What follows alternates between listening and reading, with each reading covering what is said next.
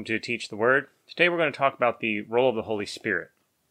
Let's begin with prayer. Heavenly Father, we ask for your hand to be upon this session. Please be with me as I attempt to bring out scriptures that will that you will use to uh, touch our hearts, convict us, change us. So, Lord, that's our prayer. That you, your word, would cut to the division of body and soul, like like you say that it does. In Jesus' name, we pray. Amen.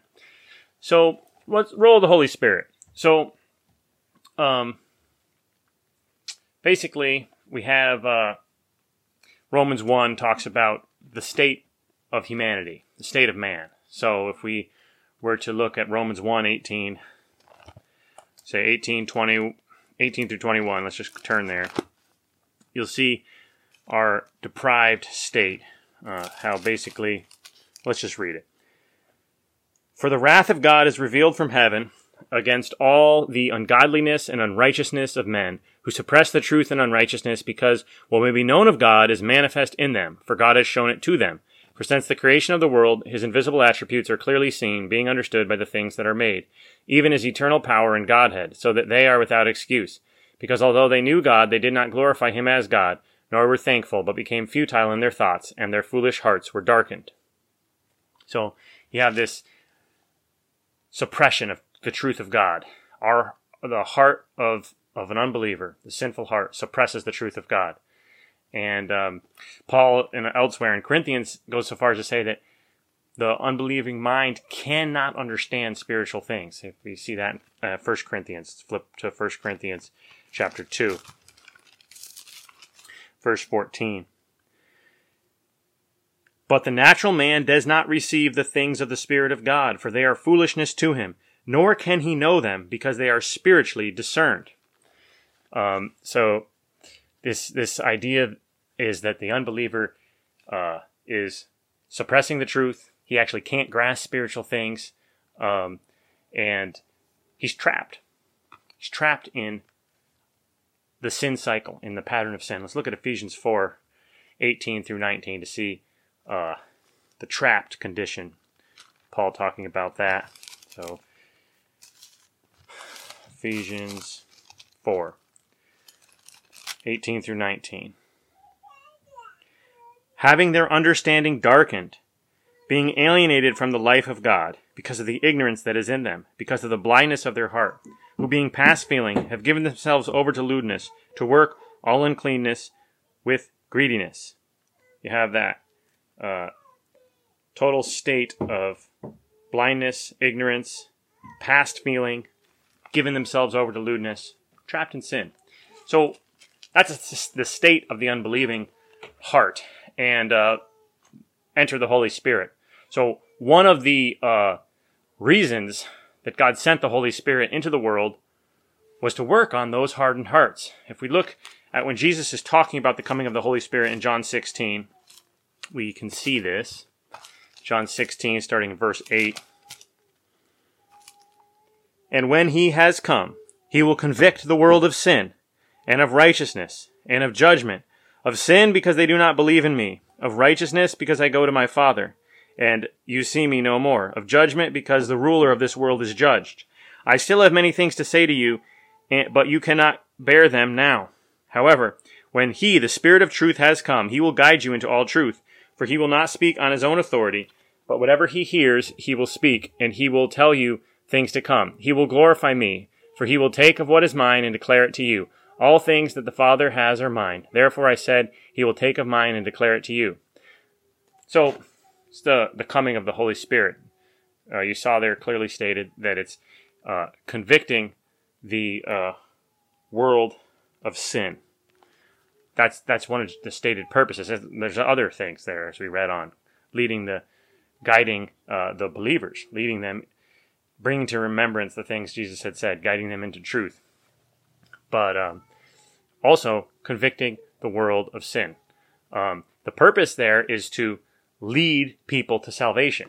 Uh, we see in Acts 2, where a sermon is being preached by the Apostle Paul, we see the Holy, by, by uh, Peter, sorry, on the day of Pentecost when the Holy Spirit descends down and Paul, Peter is preaching, we see in narrative form this in action, the Holy Spirit working on the hardened hearts. So if we turn to Acts 2 37 38, we see now, when the, they heard this, they were cut to the heart, and said to Peter and the rest of the apostles, Men and brethren, what shall we do? Peter said to them, Repent, and let every one of you be baptized in the name of the Lord Jesus for the remission of sins, that you may receive the gift of the Holy Spirit.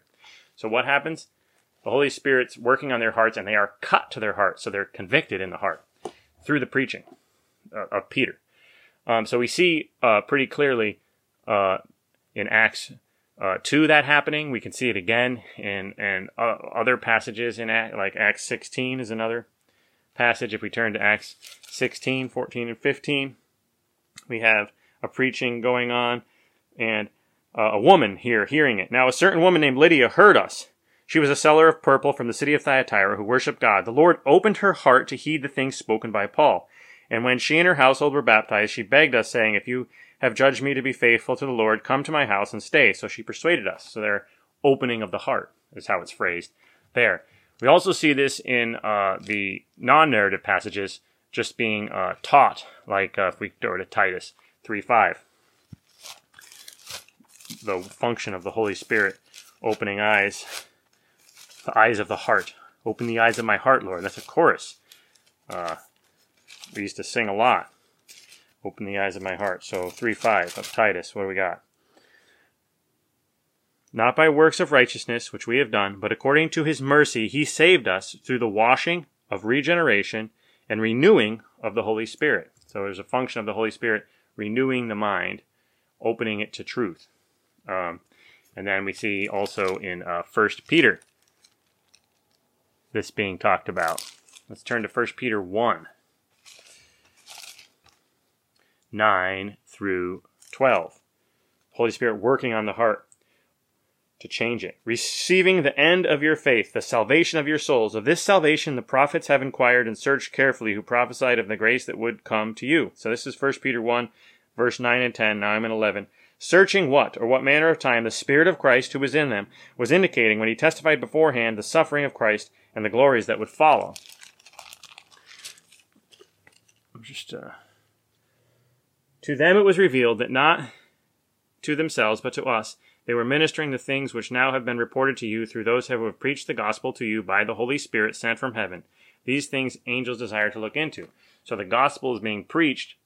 How? By the Holy Spirit. So he's, he's mediating the word of God. It's it's going forth. It's reception. Um, we jump down further in First Peter. We see uh, what what is this like twenty 18. Let's go 18 to 23. Knowing that you were not redeemed with corruptible things like silver or gold from your aimless conduct received by tradition from your fathers, but with the precious blood of Christ, as of a lamb without blemish and without spot. He indeed was foreordained before the foundation of the world, but was manifest in these last times for you, who through him believe in God, who raised him from the dead and gave him glory, so that your faith and hope are in God. Since you have purified your souls in obeying the truth through the Spirit in sincere love of the brethren. Love one another fervently with a pure heart, having been born again, not of corruptible seed, but of incorruptible, through the word of God, which lives and abides forever. So the act of coming to, to, not, to, to knowledge of Christ, of receiving Christ, is being uh, superintended by the Holy Spirit. Here it's described as the uh, having purifying your souls and obeying the truth through the Spirit.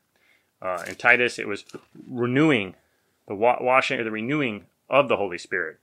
Um, in Acts, we saw it, it described narratively, cut to the heart, opening the eyes of the heart. So that's one function of the Holy Spirit. There's the deprived condition of man, and the Holy Spirit working on the heart of man to bring uh, them to salva- uh, the the unbeliever to salvation. Um, so that we could just basically say the Holy Spirit convicts hearts and he leads people to salvation. But that's not the only result. If there's a hard, if the the, the belief, there's choice involved. There's we're not talking about a passive um, thing. So you can be you can Holy Spirit can work on the heart and the heart can respond by choosing to move towards salvation, or the heart can respond the the, the unbelieving heart by uh, rejection of God and basically uh, a hardening of the heart. We see this in Acts seven. Uh, let's go back to Acts 7. We'll go back to Acts at least. So I mean now I'm going to be in Acts seven. Uh, where where was I? Fifty one through fifty four. I think this is maybe with Stephen giving a speech and the Sanhedrin's response. Yeah. So he says to them, because they're rejecting, Stephen's talking to the Jewish people, You stiff necked and uncircumcised in heart and ears, you always resist the Holy Spirit, as your fathers did, so do you. Which of the prophets did your fathers not persecute? And they killed those who foretold the coming of the Just One, of whom you now have become the betrayers and murderers, who have received the law by direction of angels and have not kept it. And when they heard these things, they were cut to the heart, and they gnashed at him with their teeth. So here they're they're moved in their hearts, but not uh, to repent. They're moved to kill Stephen, and that's what they do. They uh, stone him to death. So there's uh, the Holy Spirit working on the heart can go two ways: it's towards salvation or rejection of God, acceptance of God's salvation or rejection of God and hardening, further hardening of the heart. Um, so that's one role of the Holy Spirit, but it's not like the Holy Spirit's involved in salvation and then bye bye Holy Spirit. Uh, after salvation, the Holy Spirit continues to play a vital role in the life of the believer. Um, if you look at what Jesus says when he's talking about sending the Holy Spirit back in uh, John, and also in First John, right where I read before in John 16, just go back and read that. John 16, 13. What does it? What does it say? It says, However, when he, the Spirit of truth, has come, he will guide you into all truth, for he will not speak on his own authority, but wherever he hears, he will speak, and he will tell you things to come. So this is the Holy Spirit guiding the believer towards truth. Um, in this particular case in John, uh, could be interpreted more than more than one way. It could be refer understood to just be referring to the twelve apostles that they were going to be guided into all truth and they were going to be told things to come, and that was in a sense their mandate, uh, their scripture writing authority. Uh, um, or it could be understood as applying to all believers. Um, different. There's two different schools of thought on that, just so you're aware. Um, uh, where are we here? Uh, John, that was John 16, 13. If you go flip back, John 14, 26, you have the same sediment. Uh, but the Helper, the Holy Spirit, whom the Father will send in my name, he will teach you all things and bring to your remembrance all things that I said to you. That's a function of the Holy Spirit in the believer today. He brings to remembrance Scripture that we've read, uh, that's been preached to us. He brings it up and he convicts our hearts with it. If you're a believer, you've experienced that. Um, for any length of time, you know, you've experienced it. Not if, not if you become a believer yesterday or something, but it happens. Um, we also see in First John the same same idea, and, and here in First John, it, it, can't be interpreted to under, be just referring to the apostles. So um, gives a little bit of wiggle room for interpreting the John 16, 14 as referring, referring to all believers. Uh, so John, uh, 1 John uh, 2, 27, he says, uh, But the anointing which you have received from him abides in you, and you do not need anyone to teach you, but that same anointing teaches you concerning all things, and is true, and is not a lie, and just as he taught you, you will abide in him. It's about the Holy Spirit teaching the believer. One of his functions is to lead the believer into all truth. Um, what is what else? Um, we got teacher, right? Then we have indwelling. He actually lives in believers. The the believer is, is in a sense indwelt by the Holy Spirit. If you look at Romans uh, eight, verse nine, we see this stated that every believer believer has the Spirit of God in them what does it say here? 8 9 it says, But you are not in the flesh, but in the Spirit, if indeed the Spirit of God dwells in you. Now, if anyone does not have the Spirit of Christ, he is not his. And if Christ is in you, the body is dead because of sin, but the Spirit is life because of righteousness. But if the Spirit of him who raised Jesus from the dead dwells in you, he who raised Christ from the dead will also give life to your mortal bodies through his Spirit who dwells in you. So you have this uh, anyone that belongs to Christ, in verse 9, if anyone does not have the Spirit of Christ, he is not his. So any believer, anyone who belongs to Christ, has the Spirit of Christ dwelling in them. Uh, by, uh, I guess it's a inverse. The inverse of this Paul's statement in 9 is that every believer has the Holy Spirit in them. So then, uh, what else? Uh, we see it also in uh, 1 Corinthians 3.16, same thing about the Spirit living in the believer. There's some the, the union. Where, where is it? Do you not know that you are the temple of God and that the Spirit of God dwells in you? That's uh, 1 Corinthians 3.16. So, Holy Spirit, this is prior to salvation, prior to coming to God, the Holy Spirit acts as the um, one who who convicts the heart and the mind and and leads to salvation. After salvation, the Holy Spirit acts as a teacher, um, guiding into truth. He indwells. He um, fills the believer. There's this uh, phrase uh, uh, being full of the Holy Spirit or filled with the Spirit. We see it in Acts. Uh, we see it in Ephesians. Let's just look at Acts 2, when the Holy Spirit first arrives. We see it. Um, and, and, and Acts 2 4, and they were all filled with the Holy Spirit and began to speak with other tongues as the Spirit gave utterance. There's being filled with the Holy Spirit.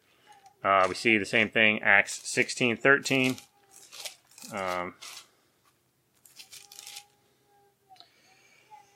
and on the Sabbath day, we went out of the city to the riverside where prayer was customarily made. We sat down and. Sp- uh, that's the wrong uh, passage, huh? Wrong reference, but needless to say, more than one lo- location in Acts, the believers are described as being filled with the Holy Spirit. Uh, anyways, in, in Ephesians, that's Luke. In Ephesians, Paul uses the phrase be filled with the Spirit as a command to every believer. Um, so we're in Ephesians uh, 5.18.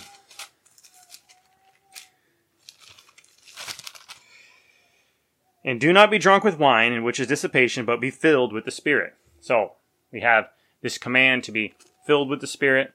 We have um, the uh, fact that the Spirit lives in us. We have the fact that the Spirit is our teacher as believers.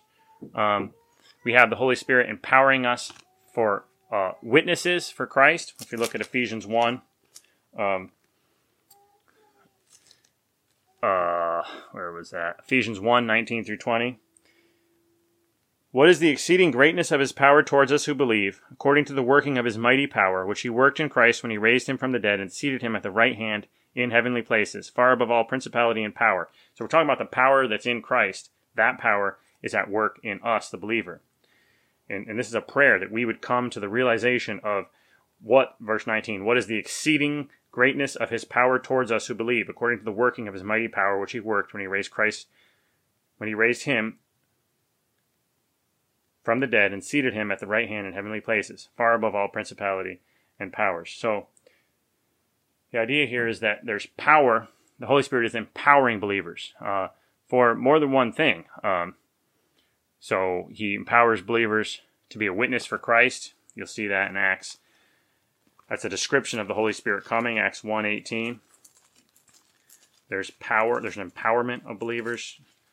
Uh, in Acts 1 8, not 18, Acts 1 8. But you shall receive power when the Holy Spirit has come upon you, and you will be witnesses to me in Jerusalem and in Judea and Samaria and to the ends of the earth.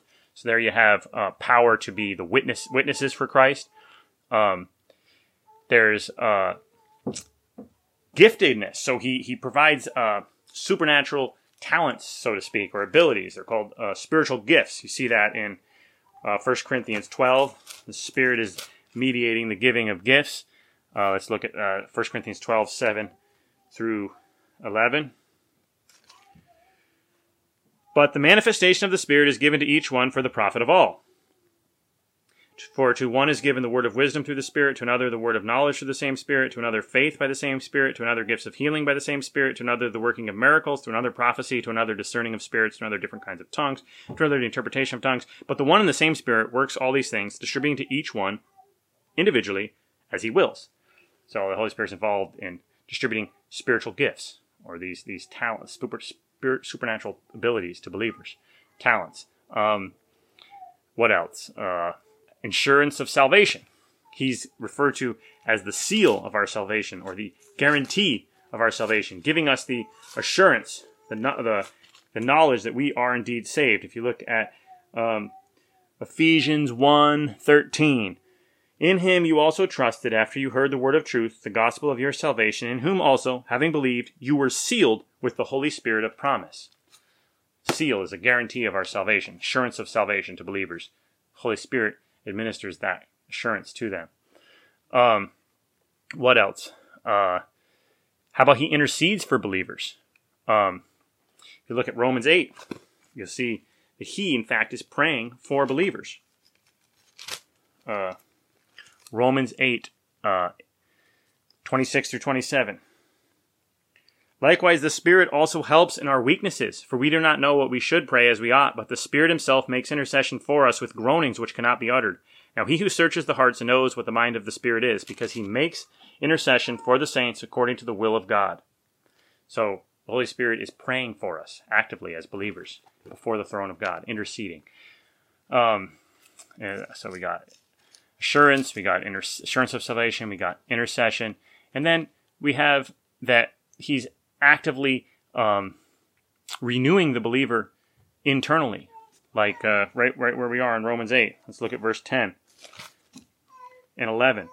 And if Christ is in you, the body is dead because of sin, but the spirit is alive because of righteousness. But if the spirit of him who raised Jesus Christ from the dead dwells in you, he who raised Christ from the dead will also give life to your mortal bodies through the spirit who dwells in you. So that's a physical renewal.